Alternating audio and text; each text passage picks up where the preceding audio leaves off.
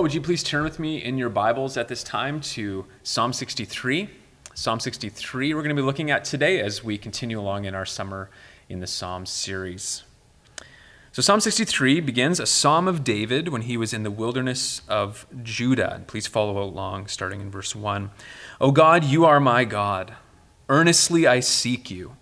My soul thirsts for you. My flesh faints for you, as in a dry and weary land where there is no water. So I've looked upon you in the sanctuary, beholding your power and glory. Because your steadfast love is better than life, my lips will praise you. So I will bless you as long as I live. In your name I will lift up my hands. My soul will be satisfied as with fat and rich food, and my mouth will praise you with joyful lips. When I remember you upon my bed and meditate on you in the watches of the night, for you have been my help, and the shadow of your wings I will sing for joy. My soul clings to you, your right hand upholds me. But those who seek to destroy my life shall go down into the depths of the earth. They shall be given over to the power of the sword. They shall be a, a portion for jackals. But the king shall rejoice in God. All who swear by him shall exult, for the mouth of liars will be stopped. Lord, again, we thank you for your word and for this time that we can spend together in it. We know that all scripture is breathed out by you and that it's able to make us wise for salvation and equip us for every good work. So, Lord, we ask now that by your Spirit, you would do that good work in us, equipping and edifying us through your word. In Jesus' name, amen. A few years ago, Forbes magazine surveyed its subscribers with this question If you could say in one word what you want more of in life, what would that be? They then revealed the results of the survey in a later article that highlighted eight things that people desperately desire. Number one was happiness. Number two, money. Number three, freedom. Number four, peace. Number five, joy. Number six, balance. Number seven, fulfillment. And number eight, confidence. Now, those are some interesting results. Uh, I wasn't too surprised by them, but it was interesting, and, and it got me wondering how would you and I respond to the same question? What do you want more of in your life? What do you desperately desire? Well, from reading this morning's text, it should be obvious how David, the king of Israel and man after God's own heart, would have responded. In one word, David clearly wanted more of God in his life. That's what he desperately desired. That's what he was earnestly seeking after, what he was living for. He wanted to know God more. And as fellow children of God, we should want the same. Like David, we too should desperately desire to know God more. In his classic book, Knowing God, J.I. Packer made this biblical observation. What were we made for? To know God. What aim should we set ourselves in life? To know God. What is the eternal life that Jesus gives? Knowledge of God. And what is the best thing in life, bringing more joy, delight, and contentment than anything else? Knowledge of God. And of course, this morning's text concurs with that. And that means that, like David, first, we should want to know God more personally.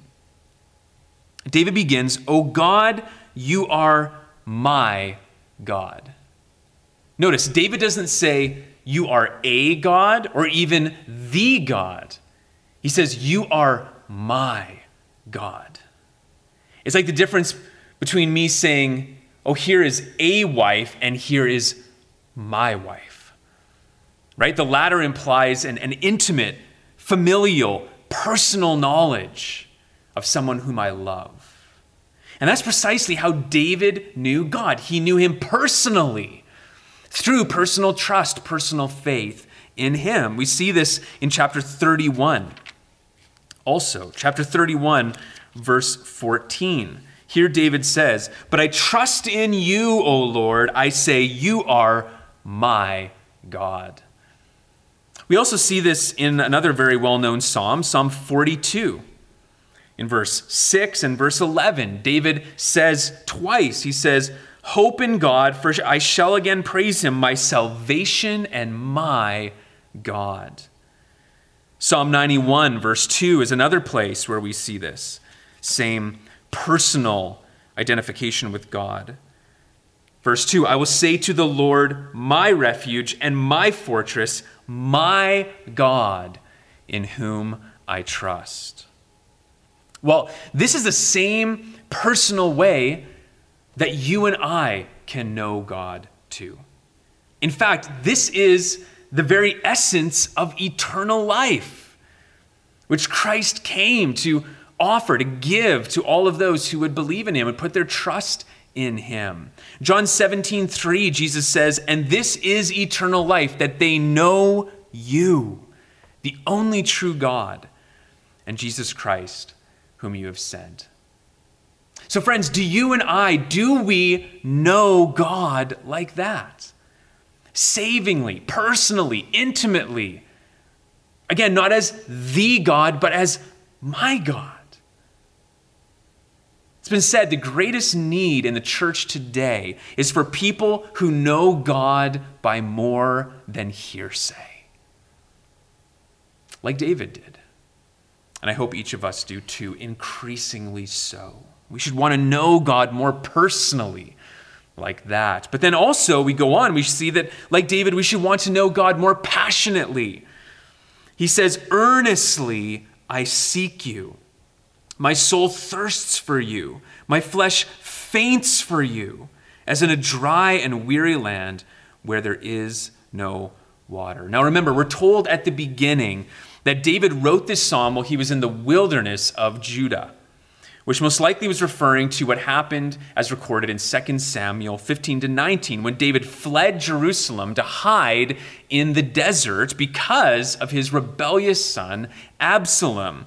Uh, he was about to attack the city in order to depose his father of his kingly rule over Israel and sit on the throne. So it was in that context, while David was in the desert and he was thirsting for water and fainting for food, that he recognized how much more he thirsted and fainted for God how he could no long no more live without God than he could live without water and food. And that caused him to earnestly seek God or literally early seek God. Just as you do something early in the morning, it shows an eagerness. Well, he was eagerly, earnestly seeking after God with all of his soul, with all of his strength. It's the same longing expressed throughout the Psalms. For example, if we go back again to, to Psalm 42, the first two verses, the psalmist says, As a deer pants for flowing streams, so pants my soul for you, O God. My soul thirsts for God, for the living God. Powerful image of, of longing for God. We see it also in Psalm 84. Psalm 84, verse 2. My soul longs, yes, faints for the courts of the Lord. My heart and flesh sing for joy to the living God. And then also near the end of the book of Psalms in Psalm 143, Psalm 143, verses 5 to 6. Here, David again says, I remember the days of old. I meditate on all that you have done. I ponder the work of your hands. I stretch out my hands to you. My soul thirsts for you like a parched land. Same image there. Now, reading these verses and David's passionate longing for God, it reminds me of, of A.W. Tozer, who also longed for more of God like that. And he, and he often spoke of others who longed for God in that way as the society of burning hearts, thirsting and hungering for God, those whom, who could confess with Bernard, one of Tozer's influences, who said, We taste thee O thou living bread, and long to feast upon thee still. We, we drink of thee the fountainhead, and still our soul from thee to fill. Now, can you and I, can, we relate to that at all? That, that longing, that panting, that thirsting, that burning heart. I want more of God. Well, we should.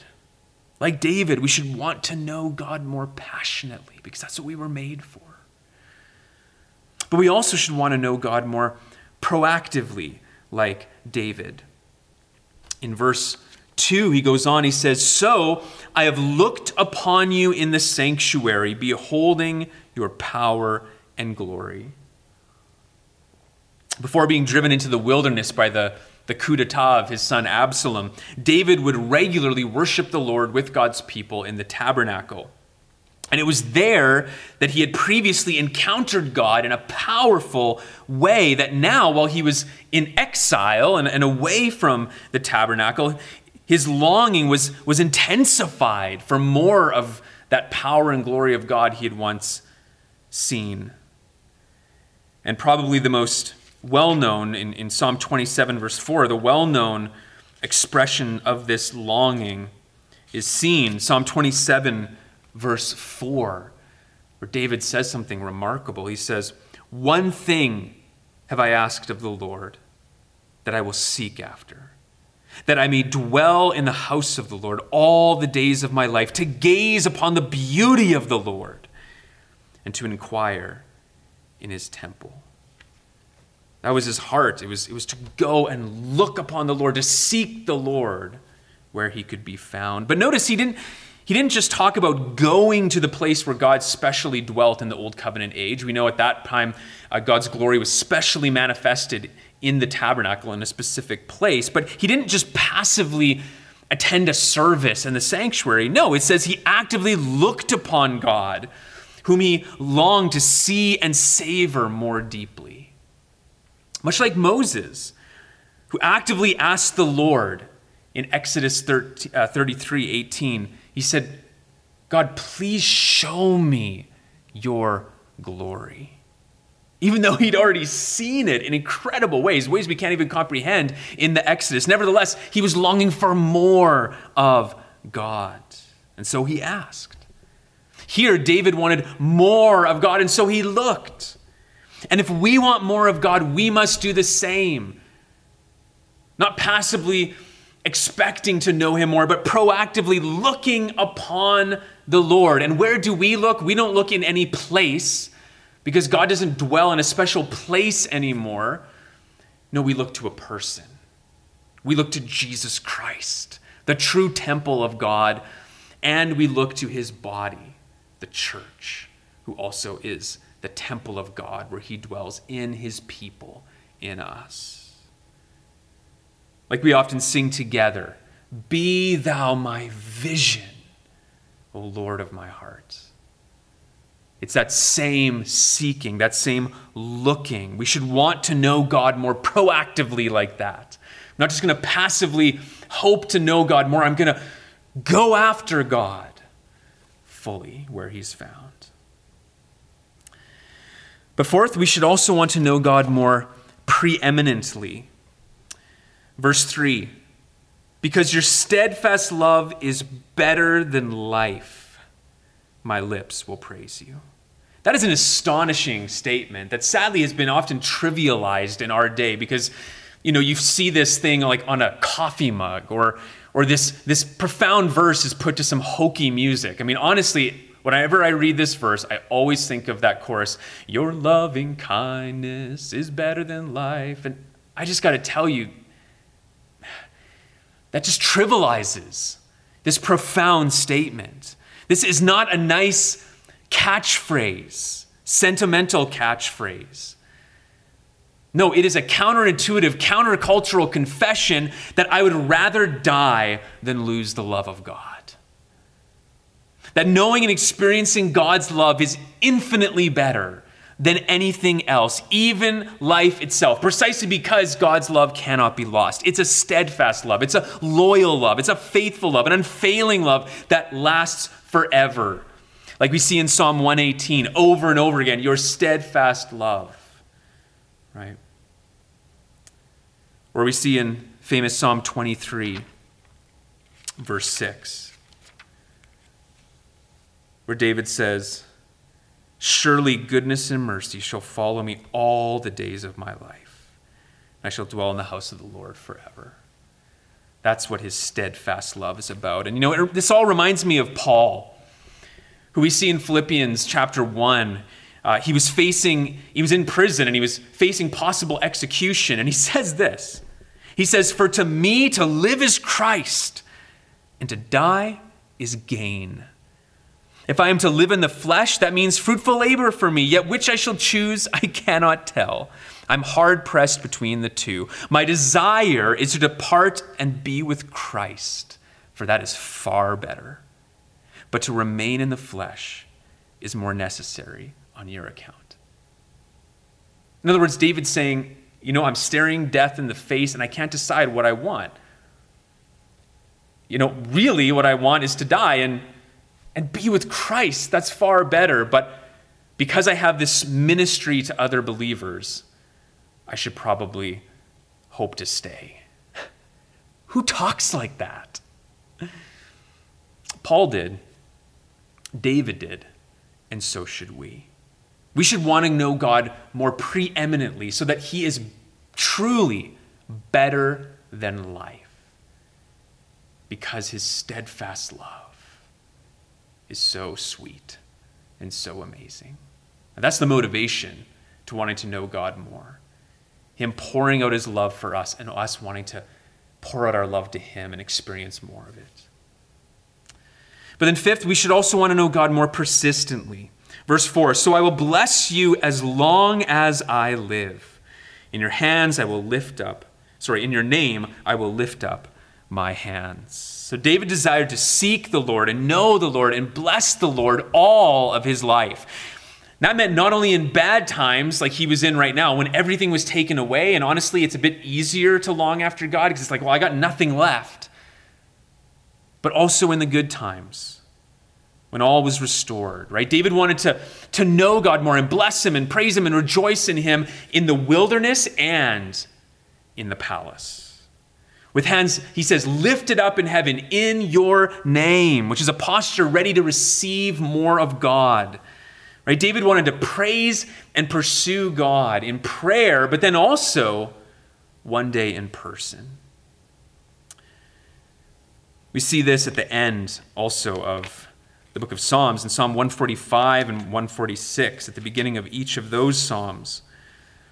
Psalm 145, Psalm of David I will extol you, my God and King, and bless your name forever and ever. Every day I will bless you and praise your name forever and ever. Psalm 146, same thing, verse 1 to 2. Praise the Lord, praise the Lord, O my soul. I will praise the Lord as long as I live. I will sing praises to my God while I have my being. Now, is that also our persistent, pursuit and purpose and prayer.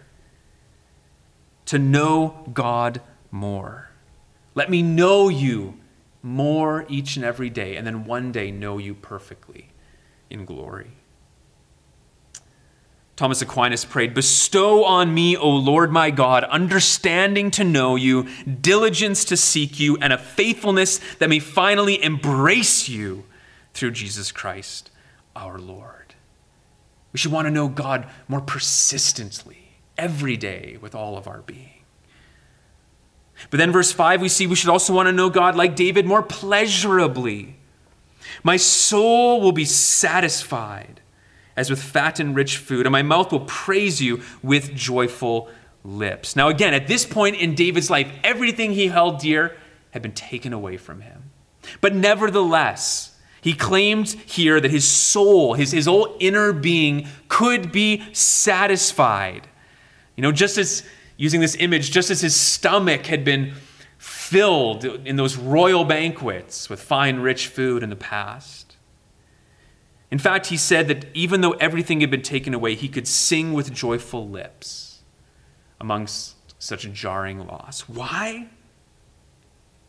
Because his ultimate source of satisfaction was not in the people and places that he had lost, but rather in the presence and pleasures of the Lord himself.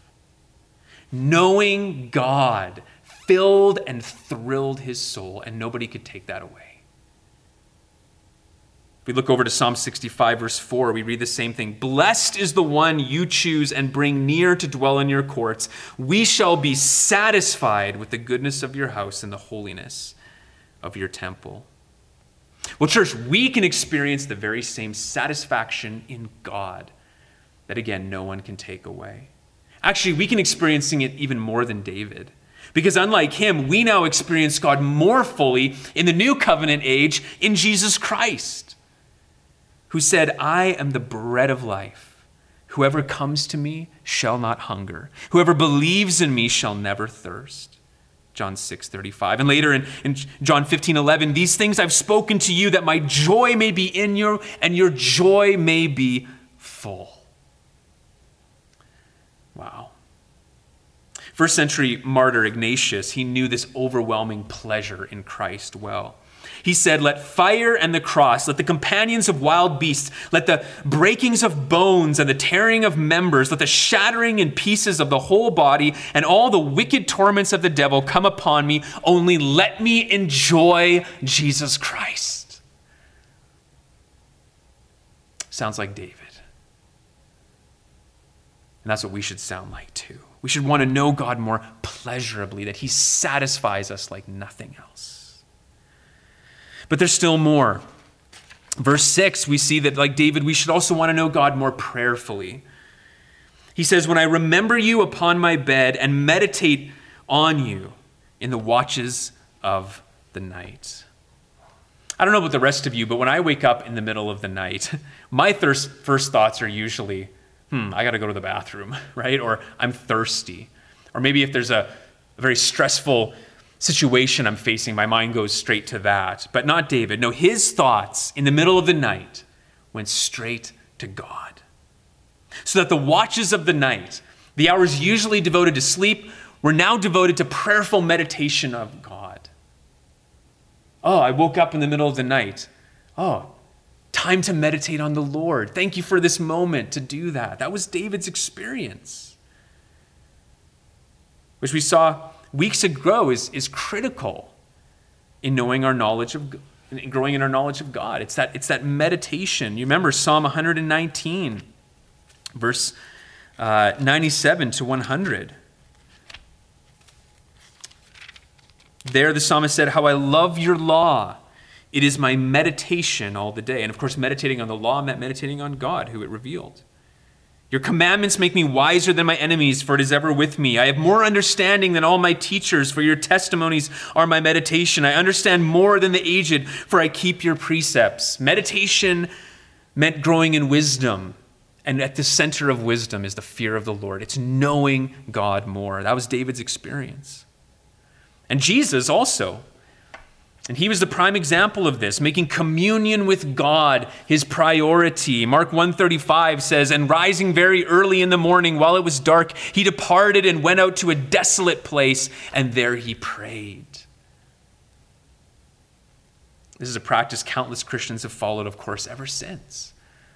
Going to a private place to meditate on the Lord in order to know him more deeply and personally like A.W. Tozer again, who, who after his conversion as a teenager, took over a, a, dingy corner in the basement of his parents' farmhouse where he would spend hours alone meditating on the Word of God, being in prayer. And then later in his life as a pastor, we're told that he did the same in his office. Almost every morning, his secretary said that he would spend hours face down on the office floor. No one could bother him, just wanting to meditate on God and to pray and know him more. Or the 18th century Scottish minister Robert Murray M'Cheyne, who wrote in his diary one day I rose early to seek God and found him whom my soul loveth. Who would not rise early to meet such company? I had some sweet seasons of communion with the unseen God, which I would not give up for thousands of gold and silver. That reminds us, church, that this prayerful meditation on God is not something we've got to do, but something we get to do, spending time with the one who satisfies our soul, with the greatest company imaginable, seeking and finding more of God, which is why, like David, we should want to know God more prayerfully. But there's more. Verse 7 and 8, we should also want to know God more powerfully. Psalmist David goes on, For you have been my help, and in the shadow of your wings I will sing for joy. My soul clings to you, your right hand upholds me. So, throughout David's whole life, the Lord had faithfully provided and protected him in amazing ways. And he uses this great imagery, like a, like a mother bird covering her, her babies with her wings. We had uh, a, a, mother robin with four little baby robins this early uh, summer in our yard, and we saw her just sitting there covering them. What a great picture. That was God for David. And so now in the wilderness, as he was hiding from Absalom and his, his army, he continued to cling to God for help. He knew he would continue to help him. Right? Again, the Lord proved faithful, upholding his servant through it all. And that wasn't just the experience of David. We read in Psalm 94, uh, verses 16 to 18, it also was the experience of this psalmist. It may have been David writing this, but maybe someone else. We read Psalm 94, 16 to 18. He rises up for me against the or sorry, who rises up for me against the wicked? Who stands up for me against the evildoers? If the Lord had not been my help, my soul would have soon lived in the land of silence. When I thought my foot slips, your steadfast love, O Lord, held me up. Love that. How good it is when we powerlessly hold on to God and then God faithfully, powerfully holds us up through it all. Like Patrick of Ireland, who said, I arise today through God's strength to pilot me, God's might to uphold me, God's wisdom to guide me, God's eye to look before me, God's ear to hear me, God's shield to protect me, and God's host to save me from the snares of the devils.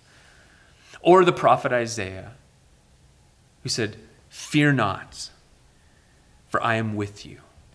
Speaking for God. Be not dismayed, for I am your God. I will strengthen you and help you. I will uphold you with my righteous right hand.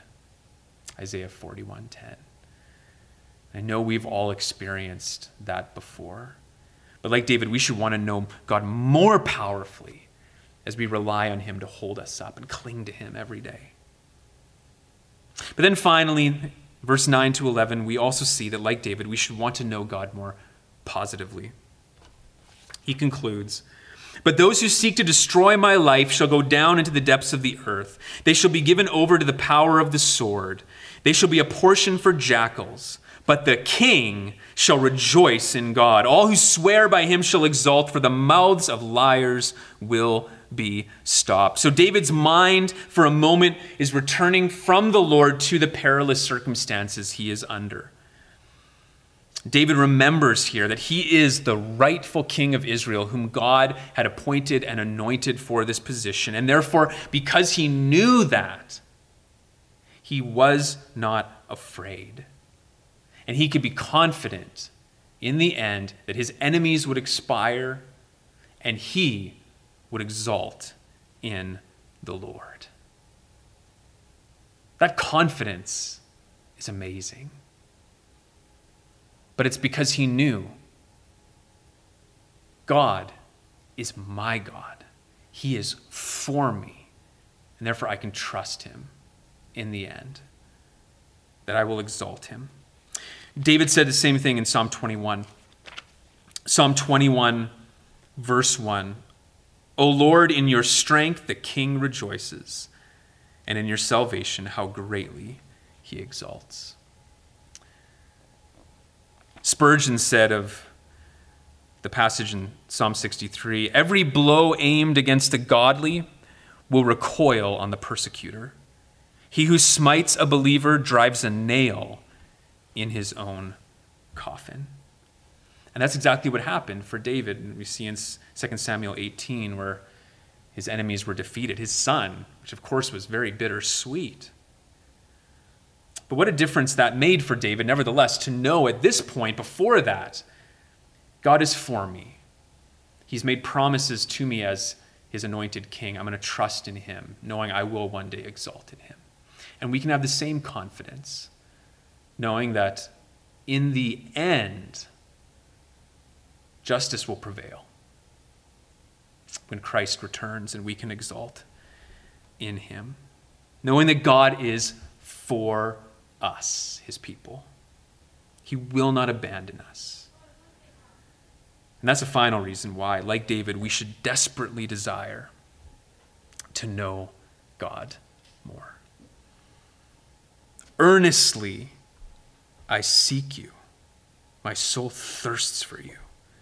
My flesh faints for you, as in a dry and weary land where there is no water. Like David, that church should be our priority, our passion, our pursuit. What we want more of in this life, what we desire most above all else. So, is it? Is knowing God what you and I ultimately are living for? Or, like everyone else in our society, are we rather living for more happiness, more money, more freedom, more peace, more joy, more balance, more fulfillment, more confidence apart from God? Well, after considering David's example in our text, I'm sure every one of us, if we're honest, would say, I don't desire God as much as I should. And I often long for these other things more. So, how do we change that then? How do we develop a deeper desire for God? Well, you know, the answer is found right here in our psalm and really throughout the Psalms in general. The way we develop a desire for God is the practice of pondering and praising God, reflecting on God and rejoicing in God, wondering at his love that is better than life, and then worshiping him in love all our lives. Notice how God centered this psalm is, how David is just constantly talking about God, who he is, what he's done, what he means to those who belong to him. And of course, not just this psalm, but all of the psalms. And then notice how David then is just constantly talking about God and talking to God, praising God's name, rejoicing in him, singing. It is this repeated practice that we see throughout the Psalms ponder praise, remember rejoice, wonder worship, meditate and magnify the Lord. That is what was feeding David's desire for more of God. Thinking and talking about Him with daily devotion. And that's how you and I can develop that desire too. Listen, if if money is what you mostly think and talk about, then money is what you will be living for. If health is what you mostly think and talk about, your health is what you will ultimately be living for.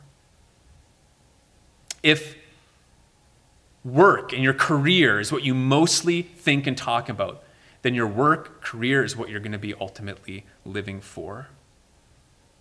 If Sports is what you mostly think and talk about. Sports is what you're going to be living for. If politics is what you mostly think and talk about, politics is what you're going to be living for. If hobbies is what you mostly think and talk about, your hobbies is what you're going to be living for. If sex is what you mostly think and talk about, then sex is what you're ultimately going to be living for. If family is what you mostly think and talk about, then family is what you're ultimately going to be living for. But if God is what you mostly, centrally, primarily think and talk about, then God is what you will ultimately be living for. And you will find yourself hungering and thirsting after Him like never before, which will then put all these other things, good things, in their proper place. Many years ago, while building a house with Habitat for Humanity in Guatemala with the team there, some of us who were getting tired of uh, tortillas and beans at every meal, we started talking about all of our favorite foods back home. And the more we thought about it and the more we talked about it, the more hungrier and hungrier we got. I have never wanted a burger and fries more in my whole life. So that once we got to Guatemala City, the first thing we found was a McDonald's. Well, again, the same is true with knowing God. The more we think and talk about Him, privately and publicly, pondering and praising, remembering and rejoicing, meditating and magnifying the Lord, the more we will hunger and thirst for Him, the more we will want to know Him until our souls are satisfied, like David said, with fat and rich food. And so let's ask Him now for the grace to do just that. And I'll do something a little different. I want to end by using a prayer from A.W. Tozer in his book, The Pursuit of God. And as I pray this, may this be our prayer for ourselves as well. O God, I have tasted thy goodness, and it has both satisfied me and made me thirsty for more. I am painfully conscious of my need of further grace. I'm ashamed of my lack of desire. O God, the triune God, I want to want thee. I long to be filled with longing. I thirst to be made more thirsty still. Show me thy glory. I praise thee that so I may know thee indeed. Begin a new work of love within me. Say to my soul, Rise up, my love, and come away. Then give me grace to rise and follow thee up from the misty lowland where I have wandered so long. In Jesus' name.